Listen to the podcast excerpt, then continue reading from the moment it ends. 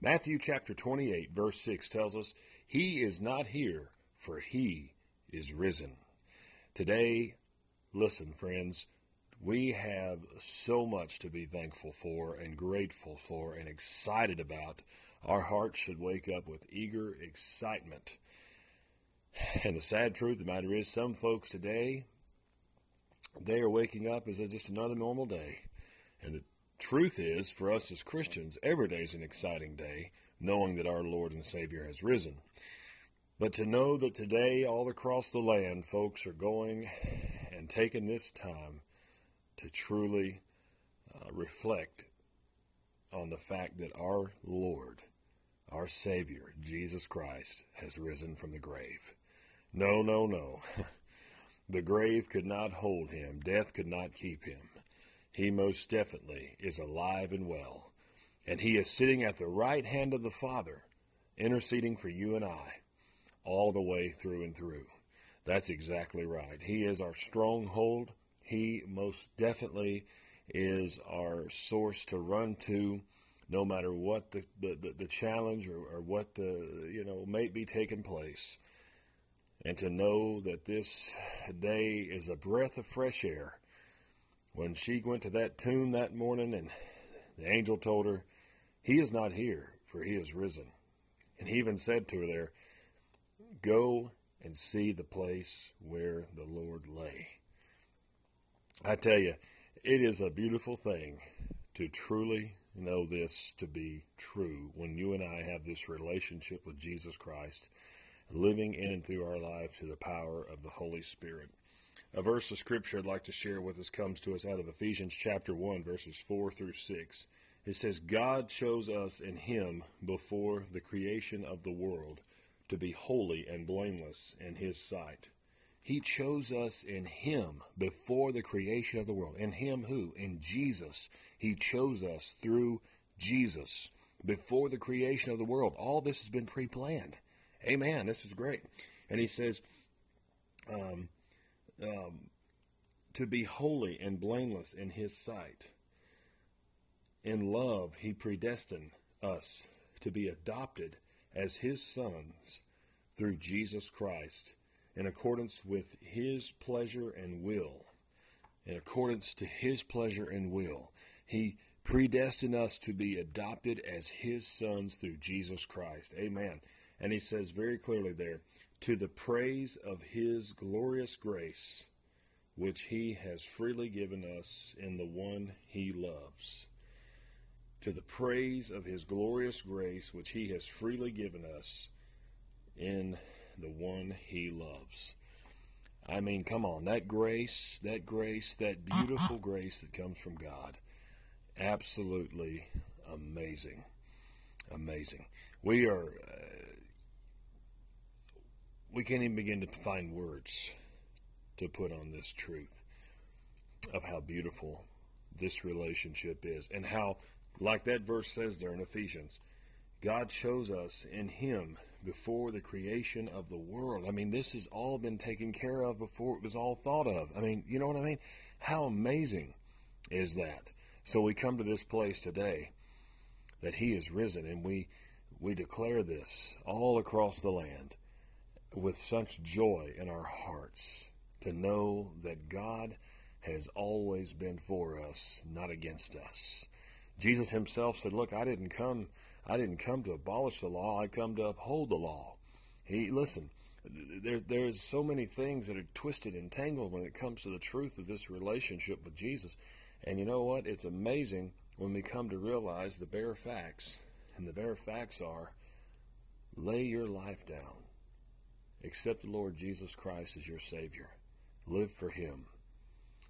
Live for Him. One of the things that Jesus tells his disciples here in Matthew chapter 28, verse 19. He says, Go therefore and make disciples of all the nations, baptizing them in the name of the Father and of the Son and of the Holy Spirit, teaching them to observe all things that I have commanded you. And lo, I am with you always, even to the end of the age. So you see, Jesus goes and he, he encourages them to go out and make disciples, of all nations, to tell everyone about this truth. The Holy Spirit, uh, listen, is guiding, directing them through this time. He, he encourages them that as you're teaching them all these things, I am with you always, even to the end of the age. Listen, how amazing is this? So, this is our task. This is what we're called to do. Now that we know this to be true, we go and we tell we tell this truth. We tell this news. We can't keep it to ourselves. We can't hang on to this. This is something that is so beautiful that we have to share with others, no matter what the cost. There's no doubt about it. He is risen. The Bible says in Romans chapter 10, verse 9 If we confess with our mouths that Jesus is Lord and believe in our hearts that God raised him from the dead, you will be saved. Also, the Bible tells us in 2 Corinthians chapter 6, verse 2, God says, In the time of my favor I heard you, and in the day of salvation I helped you. I tell you, now is the day of God's favor. Now is the day, the time of salvation. Today's the day. If you don't know Jesus Christ as your Lord and Savior, come to know Him today. Lay everything else aside and be able to be excited and rejoice and be so happy to know that Jesus Christ is Lord and that He is truly risen from the grave. And, folks, the beautiful thing about this whole entire process, too, is to know we have eternal life with Him. Hey, the grave could not hold him, death could not keep him. Can I tell you something? The same thing with us. Once we've come to know Jesus Christ, the grave's not going to hold us, and death is not going to keep us. Why? Because Jesus took it all on. He paid it all, as the song we sing. Jesus paid it all, all to him I owe. Sin, listen, has left a crimson stain. He washed it white as snow. Today, folks, we have something to be rejoiceful of. Our Lord, our Savior, our great best friend, the one whom we've been adopted by, Jesus Christ. Listen, our Lord and Savior has risen. Go and tell all you know. Let's not keep this a secret. Let's not just make this some type of uh, fashionable ritual type thing that we do once a time, once a year. But let's go and tell that Jesus Christ, our Lord and Savior, has risen today. Father, thank you for your Son, Jesus. We're so grateful today that you have given us this opportunity. Lord, we're so grateful that as you tell us there in Ephesians, before everything come to pass, you already had this in place because you loved us this much. So, Father, we thank you so much for that. I pray today for the listener, if they don't know you as Lord and Savior, that they'll come to know you. Lord Jesus, we know that there is no greater peace than the peace that we have in you and this assurance that we have in you, Father. Lord, we are just so thankful. We can't thank you enough, and we just ask this today by faith in Jesus' name. Amen. 1 Thessalonians 5:23 says, "May God himself, the God of peace, sanctify you through and through. May your whole spirit, soul, and body be kept blameless at the coming of our Lord Jesus Christ."